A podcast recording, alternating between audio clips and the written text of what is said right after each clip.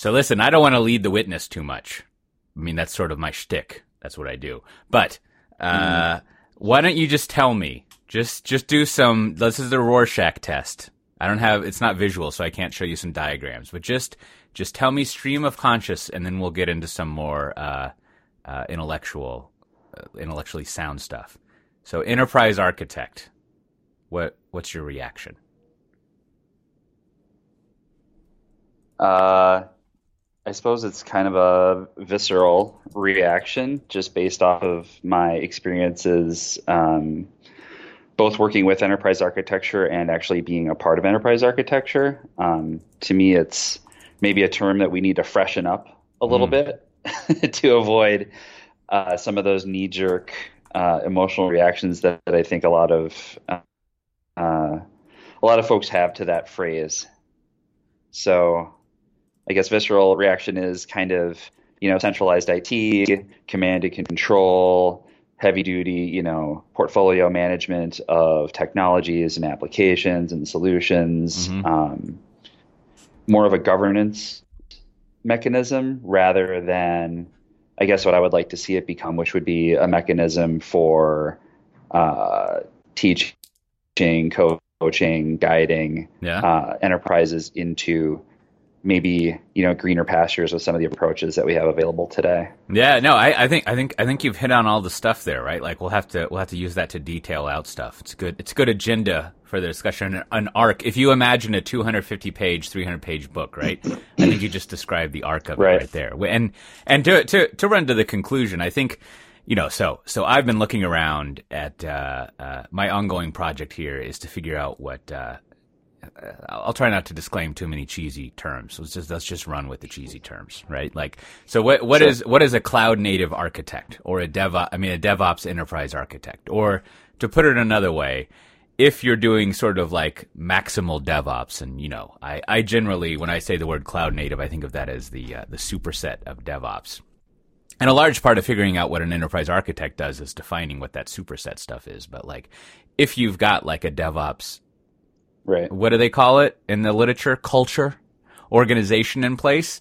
Like, what do the enterprise architects do? And uh, I get this question a lot, right? And it's easy to theorize about it. And I, and I think I think what you ended up with is the most helpful and hopeful answer that would be good to shoot for, right? Which is, in order to do all of this stuff, uh, this transformation, we need, you know, it's right there in the word. We need to change and uh, it seems right. like enterprise architects uh, should be part of it. And then working backwards, uh, you know, it's sort of like, and and and this this and then, then this will get us back to talking about like your uh, your views on the bad part of enterprise architecture, right? Is it seems like now what enterprise architects do, and I would say this is only half straw person, is uh, governance and what does governance mm-hmm. mean, right? It's it's not just because we're uh, Americans living in the Central Time Zone that we think poorly of governance. I think everyone does. You can you can read you can read the coverage of uh, you know the the NIH from the Register and other people to see that people don't like governance. But it's just like in general, governance is not about doing new things. It's about doing the same thing over and over again in as safe and baroque and costly as a way possible. Maybe not costly. That's the negative view of it. But anyhow, there, there's my there's my post yeah. leading the witness. yeah, I mean, I, I think a lot of it has to do with minimizing deviations from whatever we or they define as as the norm, right? So I think to your point, right, like it's it's sort of um, contradicts almost everything that I think a a you know neoclassical DevOps type person might want to get out of you know their experience as an engineer or an architect or you know as an individual contributor is this idea of um, I want to minimize change versus figure out how to support change. Yeah, exactly. So, so, uh, so, so, introduce yourself right. briefly and give give some credentials for this topic, right? Like you've got an interesting set of uh, primary sources to draw upon for for this. Yeah, sure. So again, Matt Waldron. Um, I'm currently a uh, principal transformation consultant with AWS. Um, although I'll caveat that all of the views expressed from this point forward are uh, definitely my own and aren't intended to represent. That's right. My employer. Um, so, just, so just get that out of the way right right away. Um, so yeah, I've been with AWS for a while. Prior to that, I worked at Pivotal Software, um, where I did uh, similar consulting, um, helping organizations move from kind of traditional siloed waterfall delivery type organizations to DevOps and microservices Nirvana. Um, and prior to that, I actually worked for Target, um, the large, you know, big box retailer based out of Minneapolis, and led a lot of their work in uh, the DevOps and transformation and uh, cloud migration space. Yeah, yeah, and and then also also I mean I, so, I met I met you at Pivotal. People could reverse engineer that, but I think I think another thing uh, we'll have to put a link to it is is uh, you you did some good uh, some good collaboration on on one of the uh, the papers we have about building a platform, right? Like building a cloud platform. Now, right. obvious obviously being from Pivotal, our end goal is to make you think that instead you should buy your platform from us, right? Which which the paper does valiantly. But like if if if you care to, you can kind of strip away that uh, call to action, as they say, and it does show a. It's not necessary. Well, it's part of enterprise architecture, but it shows a method, method, what's not methodological, a methodical way of thinking through if I have these goals, uh, sort of strategically, like what kind of platform would I put in place? Um, and so that's, that's right. a, that's a, I mean, that was a good, good piece of work y'all did. And it's an interesting sort of thing to look at. And I think, I think, um, eventually when I figure out what cloud native enterprise architecture is, like that kind of platformy work is a huge, it's it's it's like kind of I don't I don't know. Tell me if you think this is true, but I think I think that's sort of some of the uh, resulting work that an enterprise architect would sort of guide the organization towards, right? In the same way that in the past, for better or worse, in the past and the present, like an EA would say, like we should use an ESB. right? Like, like there seems to be a lot of right. sort of tops down saying this is the kind of platform we would use to achieve whatever goals we've set out. Yeah, I mean, I would agree. I think, I mean, to your point, I don't exactly know what a cloud native enterprise architect is either. Um, so we'll explore that a little bit. Um, but would definitely agree that I think no matter what the answer book uh, ends up saying, that uh, platforms that enable you know the developers and the business to move faster with less undifferentiated, you know, heavy lifting and duplicative work. It's, I think, obviously part of the solution. So, so you you listed a bunch of things uh, that that an EA would do. Like, let's let's delve into those. I mean, what if if you if someone was like, "Hey, man, I want to pay you like half a million dollars a year plus some awesome equity, and I want you to come to uh, let's call it let's call it uh, since you're from well." We'll figure out what type of business it is as we talk. You can define that. But I want you to come work at Acme right? And you're going to be mm-hmm. the head of enterprise architecture, right? Like we're we're just like we're just a few bad martini lunches away from being a Circuit City or a Blockbuster, right? And so the board has authorized that we're just going to kind of like we're going to bring in new people and we're just to we're to give them like that kind of like Andy Zitney license to just like go crazy, right? And and I mean that in a good way. And so now you we're to give you an offer you can't refuse to be the enterprise architect so like, you know, you, you get all jazzed. Probably like any good person, you go on a uh, a month long vacation before you take the job, right? Maybe you uh, you finally catch up on some Martin Fowler books. You read you read that DevOps handbook, right? You're just catching up on things, and maybe even go to a conference that you had previously scheduled. You're kind of floating about, and then it's it's uh, it's Monday, right? What what what do you what what's going on in your head? What are you going to start doing? What's happening? I mean, I think the first thing that I do in any scenario like that is really try to understand the current context and the current mindset of both, you know, the IT organization as well as, you know, the customer, whoever that may be, right? Um, whether that's the business or, um, you know, actual customers that are somehow consuming IT services, uh-huh. right? So really trying to understand, like, well, like where are they starting from? Um, to make sure that I'm being, you know, respectful and inclusive of whatever has happened to date. Um, so I think that's obviously a, a great place to start. Um, so, so, you have sort of like a, a, there, a baseline, if you will, and and just just to just to kind of like you know uh, bullet out what you're saying, and maybe this will be annoying. We'll find yeah. out. But like the no, baseline, okay. the baseline is basically like what is the business, right? How and, and and we'll we'll make it a business, not a nonprofit or a government thing, right? Like the point of any business, as far as I can tell, is to make money. right? And so, how is it that this company translates whatever it does into making money? What's the business, right? Who are the customers? But then right. you also added uh, an interesting other part, which which is internally in order to service this business, who are the internal users and customers and, and what do they need to do? And then, and then I think as you alluded to, the, the next step after that is sort of like, so in the IT department, like, w- what are we doing? right? Like how, how are things set up? Right. Right. And I guess even before we get into like how are things set up within IT, um, and I think this is kind of hiding behind the, the bullets you just listed out, is I really want to know um, and it's an overloaded term, but I'll use it anyways. Like, what is what is the operating model between, you know, new ideas getting generated in the business, ideas getting funded, and then ideas then translating into, you know, software or other solutions being built by IT. Mm-hmm. Um, and what does that process look like? What is what does that overall value stream and operating model look like to get that idea out of the developer's head and then ultimately into the hands of their customer, mm. right? Yeah.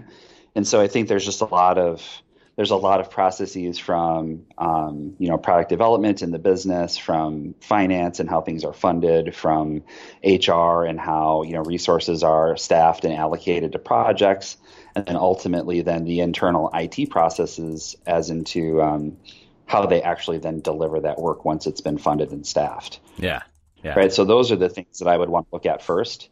Um, and then basically be trying to put, um, you know, that vision, that strategy, that roadmap of, okay, this is what you're doing today. And you've got me in here because um, by some admission, even if it's not much, it's not working for you. Right, right, right. I mean, I mean, let's say, right, so let's let's let's, let's say in in the in the press releases, they're like, we are excited to begin our new growth initiative for transformation into Bitcoin AI Watson harvesting. Right, like they just got a word salad of awesomeness, and then but behind closed doors, mm-hmm. right? You've you've met with the CEO and the CIO, and they're like, shit is fucked, right? Like you got to fix it.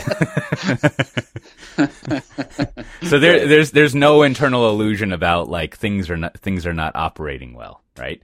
Uh, and and right. I mean, I guess I'm kind of setting up a bit of a thing here. Like, there's a question of what a cloud cloud native enterprise architect would do in a functioning company.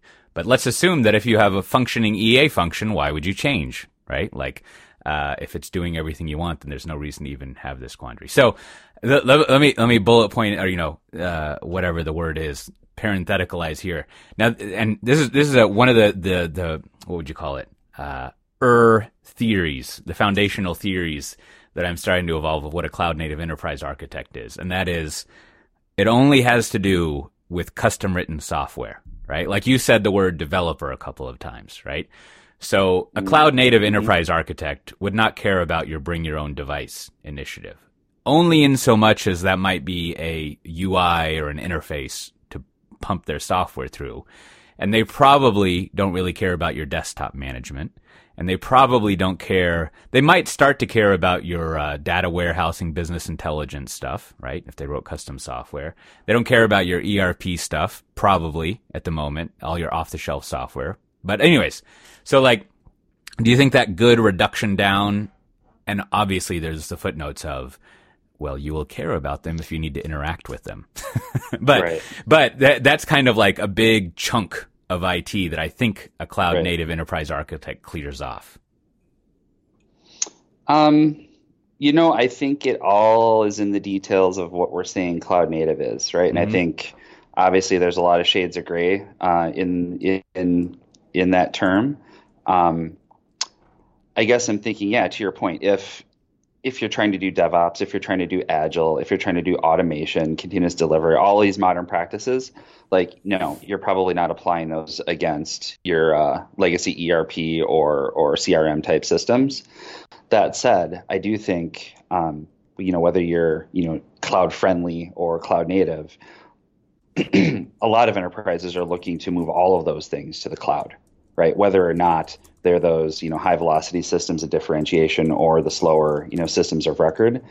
Um, they still want to move all of that stuff out of their data centers because they don't want to run data centers anymore. Mm, yeah. Um, and so I think I think you have to tease it apart, right? I think there's this cloud native for all of your go fast stuff, and then maybe just this cloud cloud friendly or you know cloud uh, hosted model that you have to be able to um, basically swing between and, and, kind of dial you know up and down depending on the use case. Yeah, yeah. All right, all right. So so then so let's delve into the first thing you said. So uh, so so you go home on Monday night. Yeah, I don't I don't I don't know what you eat up there. Maybe you have a good hot dish. That's that's all I know, right? A hot dish, right? and uh, and uh, maybe maybe maybe you have some kale. I don't know. And uh, and then and then you come in on Tuesday and you're like, okay, job one. How's the business work? So how do you figure out how the business works? Right.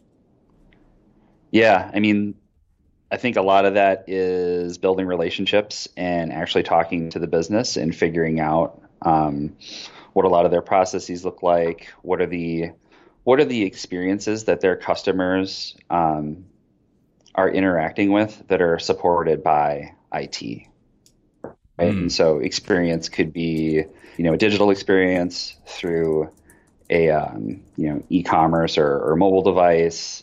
It could be you know an operations or a call center experience. It, it, could be any number of experiences and touch points with the customer, regardless of whether or not they fall into you know that whole digital experience thing that we that we like to talk about. Hmm. Um, and so yeah, I mean that that's primarily where I, I, start is is trying to figure out what are the things that are actually powered by IT. Um, that the business is is consuming, um, and then try to figure out again back to back to that operating model um, statement I made earlier. How successful or not successful are those products um, supporting their actual business objectives?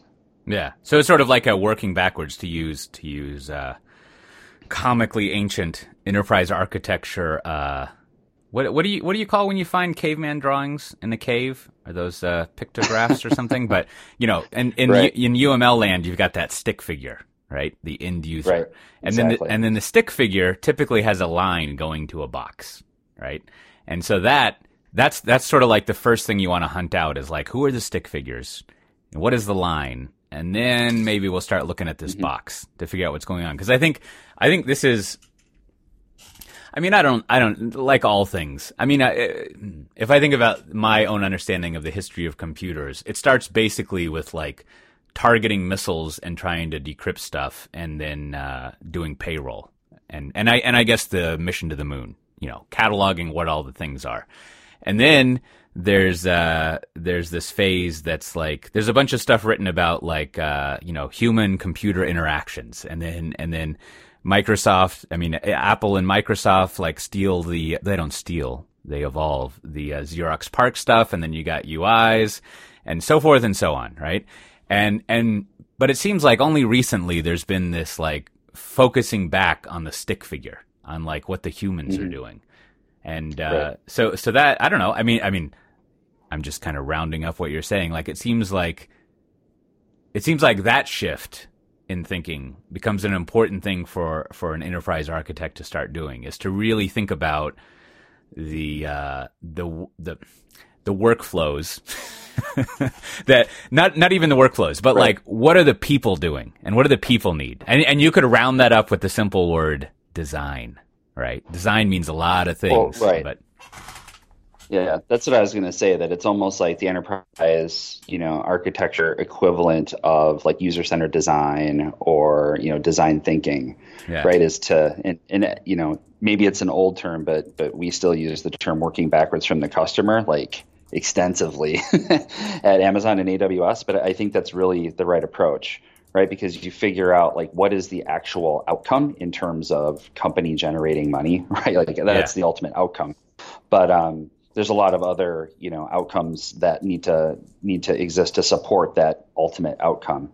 Um, and then working backwards from there into you know what are the various levels of either user experience or API or master data or all these legacy systems that ultimately connect um, the stick figure and the human to the technology that IT is delivering. Yeah. Right? So I really try to draw out that that end to end picture. Um, as one of those first steps towards at least mapping out the current state.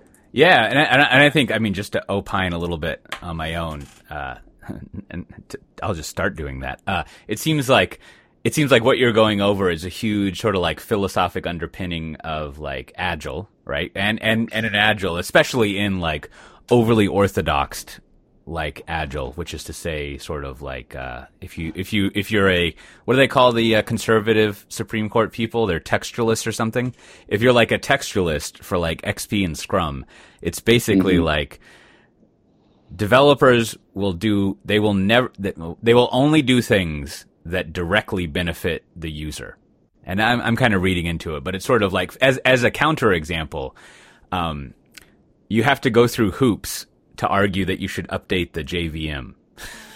right? Like, like it's sort of like, what value is updating the JVM to the end user? And then you're sort of like, mm. well, blah, blah, blah, blah, blah. Right? Like, I mean, I mean, there's certain things of like, you know, uh, what value are the tires and the parts you, you select in your, your car and stuff like that, which ultimately sometimes there's not a value. Like if I'm, I'm guessing whether or not you have it, uh, whatever a Hemi is in your truck, it doesn't really matter. It's just it's just sort of like fun branding stuff, right? Or or, or whatever. Uh, anyways, that's a bad analogy. I'm trying to stop making analogies to the real world about software and follow the practice that software software's like software.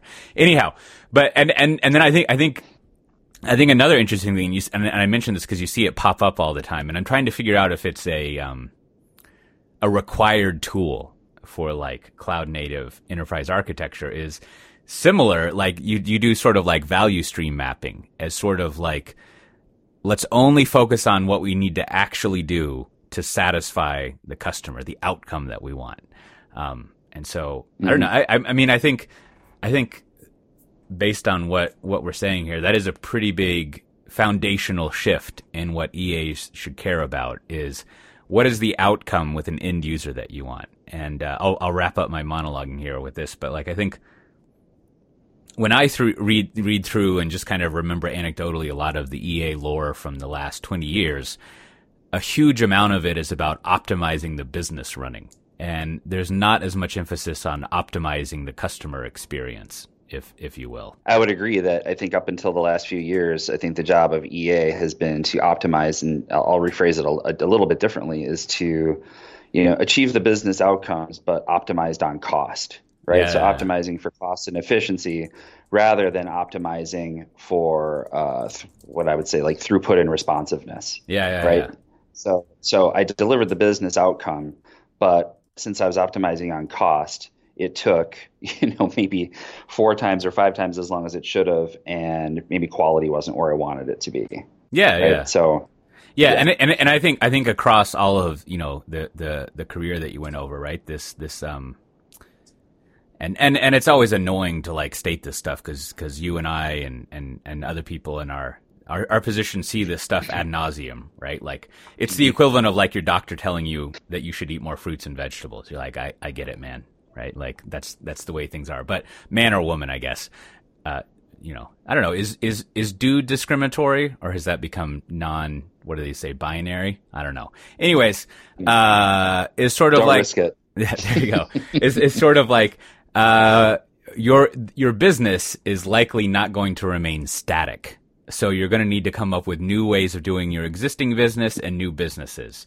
And and therefore, in a static business where what you're doing really never changes, then you're just basically optimizing and growing your market. And so that view of what an EA does is pretty good. It's sort of like I sort of figure out two things. One is like, how do I pull more costs out of this by doing centralization and shared resources, and also ensure that the wheels don't come up, right? Like my uh, the the number one strategy for every company that's that's existing is what I like to call the "don't fuck it up" strategy, right? Like don't tank your current business. But then the second thing in this static view that an EA has to do is like, as we expand geographically into other markets, how do we deploy the IT to it, right? Like they don't figure out new widgets and stuff like that, but Anyhow, the whole point of being more customer centric, and you could get those things by being customer centric as well. But I think, I think customer centricity is extremely valuable, necessary, if you will, to uh, to businesses that actually need to do new things. There. So, uh, so as not to stump you with another question that ends in a period. uh, like I did earlier. Uh, now, now you mentioned you mentioned one thing that I think I think, and then maybe we'll get off the business side and into the technical stuff. Uh, like like you use the word like outcomes many times, which which in in right. in business speak is a fascinating term, right? Outcomes are, are a good term, and and I think. I think there's some tangential collection. This is this is an even more of a landmine term, right? Uh, is is like strategy, right? And so, so we've got these. Let, us let's, let's talk briefly, at least your thoughts, if you have any, about what a, what an EA mm-hmm. does associated with these three terms, right? So we had outcomes, right? And then there's the there's like strategy, which which it'd be interesting to see what you think of that. What you think what you think that is. And then there's another term that, that we kind of talked about earlier is just sort of like uh, what did you call it? The operating model or how the business functions, right? Mm-hmm. And and these are kind of all the same thing. I don't know which ones are are, are uh, tails versus dogs and stuff, but like, so let's start with outcomes. Like when you're talking about outcomes, like one, what does that mean? And two, like what does an EA do with that? Like what? How's that an input to what their job is? Right. Um, I mean, I think you might we might need to get like specific about an example to talk about outcomes. Um, but I guess I don't know. Let's let's use like e-commerce for lack yeah. of a better a better example, right? The outcome is I want to be able to increase revenue by selling stuff on the internet, right? Mm-hmm. Yeah. So that's like that's like one outcome. Um, so a second level outcome would be, well, hey, I want to be able to do that through a web browser, or I want to do that through a mobile phone, or maybe I even want to do that via some third party um, partner where I'm actually selling stuff on their website right? And so you start kind of trying to figure out, okay, what are these different levels of outcomes, right? And so I just went from one to three. Um, I think you could start to think of those three as your top level, um, almost like the top level of your architecture, but also like um, a set of products or a set of outcomes, right? I, will kind of use the, the two words interchange, interchangeably. And then I think from there, you start decomposing even further, right? So if I'm e commerce, um, regardless of where the customer is interacting with me, you know, whether it's, you know, a web browser, a phone, or or the third party site, like I mentioned, like you still know that, well, hey, I need to be able to show the customer my products. So I need a catalog, right? So that could be an outcome. I need uh, the customer to be able to easily discover and find my the products that they're looking for. So that that outcome might man- manifest itself as some kind of a search capability. Um, and you know you can decompose any any any website that you're looking at today into these different outcomes, right? That all manifest and integrate together to produce the higher order outcome of selling stuff on the internet. Um, so I think I like to look for those, like kind of tying back to the to the earlier statement. Um, when I'm first coming in, I want to really understand what are all those experiences, um, and those could be, you know, human to machine experiences, like I'm talking about, or they could be machine to machine experiences in the form of APIs and and other data services. Right. So really, just trying to understand the full landscape of experiences and then start decomposing those things into their smaller business outcomes um, and ultimately arriving at um, what almost looks like almost like an encyclopedia or, or a taxonomy is the word that I, I, like to use for describing how do all of these pieces and parts actually connect into those business outcomes. Now, now, now to that uh, to that taxonomy thing. Now, uh, apparently, speaking of e-commerce, I have the uh, the TOGAF 9.1 spec arriving today. So I'll, I'll, have one way of doing. It, I think I don't really know what TOGAF okay. is, but that's why I. Uh, you know, I've I've heard of it. I think I think I must have been a enterprise architecture flunky. Cause, yeah, yeah. Well, yeah, just as a to- TOGAF is a thing. As a total aside, like I, w- I was I was lucky back when I was at BMC, and this must have been in when the, when this kind of stuff happened in 2004 or so. One of the documentation people, or tech pubs, as they said, they lent me the. Uh, uh, man, I, I, have it back here, but they lent me one of the core books on ITIL or ITIL, ITIL, and it was I think the service delivery book, and and I read it cover to cover, and I feel like I feel like having that knowledge has made me hundreds of thousands of dollars over the years.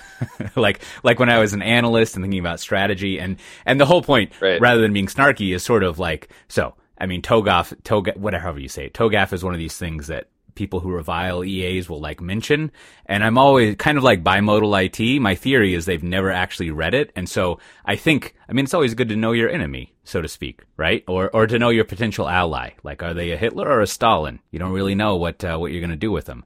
So, uh, it'll be interesting to read that, uh, and, and see what's to it. So anyways, um, obviously you don't use TOGAF because you didn't tell me about that. But like, how do how would you like document this taxonomy? Like, what what do you do? Like, mm-hmm. do you have like a bunch of uh, post-it notes on a whiteboard somewhere, or are you gonna like whip out Visio, or uh, what what are you gonna do? Uh, as far as tooling goes, I mean, yeah, yeah, generally, I would generally sit in the room with IT and the business and actually walk their experience backwards, right? So I, I categorize things into you know things like hey what what business are you in? What business unit within that business within that business? Who is the customer right? Is is the customer outside the company? Is it inside the company? Is it a third party partner? Um, what's the entry point into your company from an experience perspective? And then once we actually kind of get anchored in those initial things really start dissecting okay so if this is your experience and i'll keep leaning on e-commerce like what are all of the other outcomes that or what are the other activities that that customer needs to successfully be able to perform right um, and i don't know if i'm answering your question but no yeah, no no I mean, totally it, it's it's a lot of interview it's a lot of whiteboarding it's a lot of uh, uh, what's the term? Uh, we made this up a few years ago. Bordio. So instead of Visio, it's Bordio, right? So whiteboard, whiteboard uh, Visio drawings. Yeah, yeah, um, yeah. Yeah. So it's. I mean, it's it's a pretty organic and creative process at first. Now, now, um, now, just to interrupt you, I, I feel like if I was doing some sort yeah. of academic study of this, right? Um, yeah. And t- tell me, tell me if you agree with these selections or ones you would add as well. I feel like there's sort of like four mindsets. Let's see if I remember all of them that I would go over. I would, I would start with a classic Michael Porter. I don't know if you've ever seen this, but he's got this this from the early '70s, like this. Uh, you got the five forces, and I forget what they are: sure. customers, suppliers, competitors, and God knows yeah. what. Sub- and substitutes, yeah, yeah, yeah, yeah, yeah, and and and then and then that translates into uh, a way of diagramming your strategy, and it's basically this big uh, this big triangle, not triangle, it's a big rectangle with, with a sideways triangle on the end. I don't know what you call that shape. It's, it's like, it's like a really blunt tipped arrow. and, and in that you model out how all these forces kind of work and it sort of gives you an idea, at least from a strategy perspective of mm-hmm. what your mm-hmm. business is. So that's, that's sort of like, I remember reading this great book, The Lords of Strategy. And that was one of the breakthroughs in thinking about how a business operates, that you could actually document mm-hmm. it. And then I think fast forwarding way to the future, you've got, remember that book that's like, uh, like sketching out business models? I forget what it is, but it was really popular about four or five years ago. And it was like this toolkit of a book and it had a template and you would see all the startups would have to do this and they would sketch out what their business model was, right? I'll have to look up mm. what that book, book is. And so you got that. And then, and then you've also got, uh, value stream maps, which which so far seemed right. like one of the best things. I mean, you basically just described well, you didn't describe all of a value stream map, but you described a huge the input to it, right? A huge part of the input to it. And then I don't really yet know what a Wardley map is, but I think it's somehow associated with all of that. right? And then and then you might just have like whatever the right. fuck diagrams I make up to draw on the whiteboard, right? Like a lot of the I've been in a lot of these sessions and a lot of the times you just got to agree on a bunch of like your your Boardio diagrams to do things in. Right. But I think, I mean, a lot of the point of doing all this, and, and depending on the size of the business or the portfolio you're, you're trying to look at, it can, it takes a lot of these conversations. Um, but you're really trying to look at least, at least what I'm trying to look for is number one, how do all of these components align with whatever the outcomes are that the business is trying to reach? Yes. So that's number one. And then number two is how much stuff have I duplicated across my various you know lines of business, um, business teams, and IT teams? Because um, what I've seen is that there's a lot a lot of duplication and a lot of rework going on. Um, and looking to rationalize those two things against what I'm assuming since since the uh, the enterprise hired the the expensive, you know, I forget what you said, the EA or CTO to come in, is what does that future vision look like, right? So moving from, you know, the heavily siloed, whether it's IT or, or business units, to much more collaborative, transparent, end to end type uh, working models and operating models, mm-hmm. to also trying to how do I actually get um, those business ideas through the the IT delivery or software factory more quickly. Yeah, yeah. No, that makes sense. So so one one of the so so talk about like the idea of finding like duplicate things. Like I mean I'm making you say a bunch of obvious stuff just to get it out there, but like why is that why is that bad or good? Like like what do you do with duplicate let's call them services, right? Like a service being like a thing right. IT does to make sure the to help the business, right? Like what do you what do you what are you doing when you're looking around for duplicate services? Yeah, I mean, I guess I, so. If we anchor towards this idea of we want business ideas to be able to be put into production faster, right? So really um, increasing time to value and shortening the uh, cycle time for how long it takes to deliver something.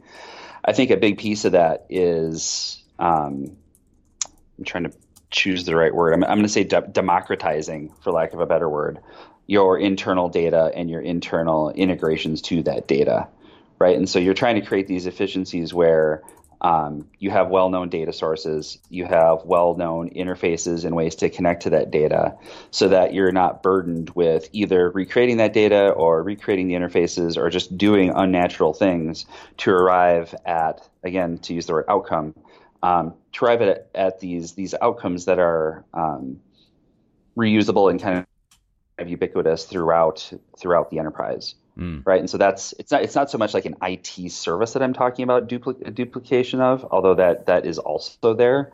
It's more about what are these what are these um, sources of truth, systems of record, um, you know, repositories of master data, et cetera, that we want to figure out how to open up and make accessible to everybody, so that you don't have people recreating the wheel. Mm. Okay. Okay. Yeah. Oh, there's a there's a lot to. I'm glad I asked. There's a lot to pull apart there right? Because so so one, uh, it's it's it's uh, I don't. I always forget if notable is the right word, but it's interesting, as my mother would say, that you didn't mention anything about cost reduction. right? Like that if you have if you have duplicate things, then you're paying too much about it. Which which isn't to say that's not a concern, but uh, that's that's where my mind goes to when I think of ferreting out duplication. Sure. Um, and then the second thing, and, and you'd mentioned this before I asked you about duplication, and, and I, I see I see exactly how this maps now is like, um, if the goal, you know, we want fast cycle times or whatever, a way of achieving fast cycle times is cutting down, as Jeff Bezos would funnily say, right? Like anytime you have to communicate, it's a failure. right? Like, like essentially, anytime the time it takes you to understand something, um, and t- the time it takes you to research and comprehend things. Like if you let me put it let me put it another way. If you don't already know something, it's going to cost you a lot to figure it out. right? And and so you want to make figuring out these data sources and finding them easier. And duplication is one of the leading causes of confusion, I guess, and therefore not having uh, fast access and transparency and things like that. So it's not only that you would want one. Did you say MDM? I haven't heard that in years. That's great. Uh, anyways, uh, like like you want a, you want to have a and never mind. Let, let's talk in logical terms, which is to say, from the perspective of someone consuming it, it seems like this. Never mind what the physical implementation is, right? Uh, but in a logical way, you want to have a centralized pool of data, right? And you want to have as as few if not one way of knowing what that data is and how to access it.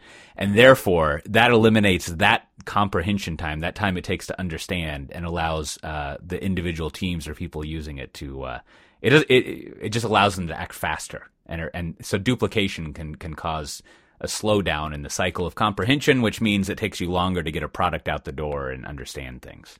You think that's a fair blowing up summary well, of, of what you're saying well, that and it prevents you from. Um, I mean, if these things are well defined and they're published and people know about them and they don't have to spend a lot of cycles like figuring out how they work, um, they also then don't have to, in the absence of having any of that knowledge, have to recreate the same, basically the same solution themselves. Right. Right. So I think rationalizing, like, like reducing the amount of, of duplication, then also enables um, it enables teams to focus on the things that are different and differentiating and, val- and value added rather than continuing to you know make another copy of you know the customer data or purchase Right. history database right? Yeah, and, and, and then and then and then I, there's another thing implicit in there is like uh, if you got a bunch of duplicate sources, you're inevitably going to have conflicts and things that contradict each other, and so uh, exactly that's not cool. right. All right. Well, we're going to run out of time here. Hopefully, hopefully you'll come back and we can talk about. We'll get to the technology part, but maybe maybe we can make this this. Uh, I'll just assume the answer is yes, but we can make this part the. Uh, we'll call it the uh, the the interface. The ooh, we'll use network terminal. Is this networking? What do they call it? Upstream and downstream? I forget. But you, you got you got the like north south yeah, yeah. This is this is the north interface to the business, and then maybe next Right. time, if you deign to come come talk with me again, we'll have the uh, the south down to the uh, the technology uh, sort of thing, and then maybe we'll have a third episode about in, in the long quiet nights of the enterprise architect. What is it like to talk to themselves? How do they counsel themselves to do okay? Uh, anyways, uh, so th- so then let's wrap up with like so defining this future vision. What, what's that all about? Uh, so what I talk to customers a lot i about a lot is moving away from thinking about the work that they do um, as individual activities, right? So I uh, provision servers, I test software, I write business requirements, I you know do all of these little individual activities that on their own pretty much provide no value. Um, Right. and moving from the model of being well, well, right they they only have value if they're done together and if they're done together in a meaningful way um, and so i guess the the short version of this and kind of mapping to uh, the uh, northbound api into our business is figuring out what are the collections of activities that make sense to group together in the context of um, a product team right so so that's my solution for how do you ensure that you're actually delivering and anchoring against a business outcome? Well, it starts with from organizing your people around activities to organizing them around those outcomes. And the way that that manifests itself with technology is by creating technology products. Mm. So, so a, lot, a large part of the vision is is you could also call it the uh, so what are we going to do now, right? Like, like just like how what what does this mean as far as like how we're going to organize people? I mean, I guess this is the part that starts going towards to use our vernacular, the southbound interface, right? Is like so how to some extent you probably talk with the business about things they need to do and like how they should start changing what they do. But then also you're you're starting to think about what are we going to do in IT to like meet these needs and and what is Exactly. what what are things going to look like and what does this mean as for and and I think the people who complain to us about enterprise architecture, I think this is where they start to think that we're stealing their lunch and we're just like, you know, pissing in their soup or whatever, right? Like, Right. They start to get really touchy about this. and and this is where I guess you know this is where you get all these things like the uh, uh, having a three year plan is meaningless, right? And and where people don't like the word vision, right? Like how can you how can you have a future vision? You need to have this iterative lean startup approach to stuff. And if you set things in stone, because everyone knows this vision is going to be taken to finance to set probably like a twelve month finance plan, and then and then that's a constraint that you've brought on. Um, and then you're talking about reorganizing things, and essentially you're starting to think about what you're going to tell people to do. Maybe, right? And then also technology selections and things like this. But this becomes, this is the start of the conflict around uh, EA stuff. But, and tell me if, tell me if this is wrong, but I think, I think to, to a huge extent, when you look northbound, this is sort of like what makes the business feel comfortable. right? That like, if you can produce this, uh, you sort of know what you're doing and you have a plan. You can start to become reliable, or it seems like you will become reliable. You're making, you're making a promise of, of what you're going to do. And then people can go off and start, start to do things. I, I think that's true. Um, I guess the and we'll get into this next time, I guess, but um, I think it's supremely important that as you start pivoting to, you know, whether we call this a a uh, cloud native operating model or an uh, digital operating model or product operating model, you know, pick your buzzword. I think um, when we talk about these product teams, um, the business is implicitly part of those those product teams, right? They're not separate, right? They're not they're not in the north. they're not exclusively in the north API, and IT is exclusively in the south. There's there's a blending of those things. Um, that needs to happen on a, on a nearly continuous basis in order to make sure that those products that these people are producing continue to meet the needs of the business and its customers. Mm. Yeah, um, yeah. And, and, and just to kind of cap it off, I mean, I think the role of, of the cloud native enterprise architect is to facilitate and enable the IT journey and the business journey to that operating model. Yeah, yeah. No, that makes sense. I, I, think I think I think one way of summarizing that would be like one of your first tasks in the in the in the vision thing is sort of like figuring out how decoupled the business and IT should be, right? Which is like like what you just said is not very decoupled. Right. Right. right. And and I think I would imagine in a lot of large organizations, uh, the current answer is the opposite, right? Like the business will be very decoupled from IT. Um, and to use to use another old trope, right? Like we're we're just going to throw stuff at this point the business would uh, throw the vision over the wall to IT and come back to them in six and twelve month increments and, and see how they're doing. But that's mm-hmm. that's that's sort of like one of the first southboundy sorts of things you do is you tell the business that they're going to have to come a little bit south with you and uh, and sort of start to start to couple with IT more frequently. All right. Well, that's great. Well, this has been awesome. I uh, as, cool. as as always, uh, no need to worry about filling time. so so we'll we'll have to find a time for you to come back and and uh, and and then and then we'll we'll mutually lead each other down the path of figuring this out. But I think I think the next part that'll be interesting is is as we say the southbound stuff of like so what does this mean in in the IT department? You have anything uh, you want to add before I wrap up here? What uh, what's what what's your Twitter account or other uh, other other details you want to give people if they want oh, to follow up with sure. you? Sure. Yeah, so I'm uh, at Twitter, uh, Matt Walburn on Twitter. Um, I don't know if I have any other super personal details to share, but uh, excited to keep this conversation going. Yeah, yeah. I mean, like I said, you always have a, a, a lot of good ideas based on uh, real life experience about what, what's going on here. Well, as always, this has been the uh, Cote Show Variety Podcast, where I put conversations like this and other things. If you're interested in uh, topics, stuff like this, and also some more wackier stuff. Every now and then I do an old uh, drunken retired podcast recording with my old our old friend Charles. If you remember that, you just go to cote.show. That's the kind of world we're living in now. You got TLDs of dot show. You can't do an accent in the E. Just go to cote.show and uh, you can subscribe to it and pick through the other episodes, whatever you like there. You know, if you want to uh, refer it to other people or uh, put it an iTunes review or whatever, that's great. But really, you should just tell me if you if you like the show. And also, uh, if you've got any ideas about uh, cloud native enterprise architecture, you know, pro or against or whatever, anything you want to send my way. I mean, this is my current uh, big project that I'll be working on for a while, so um, I'm interested in all sorts of content. And uh, thanks again for being on, Matt. And we'll see everyone next time. Bye bye.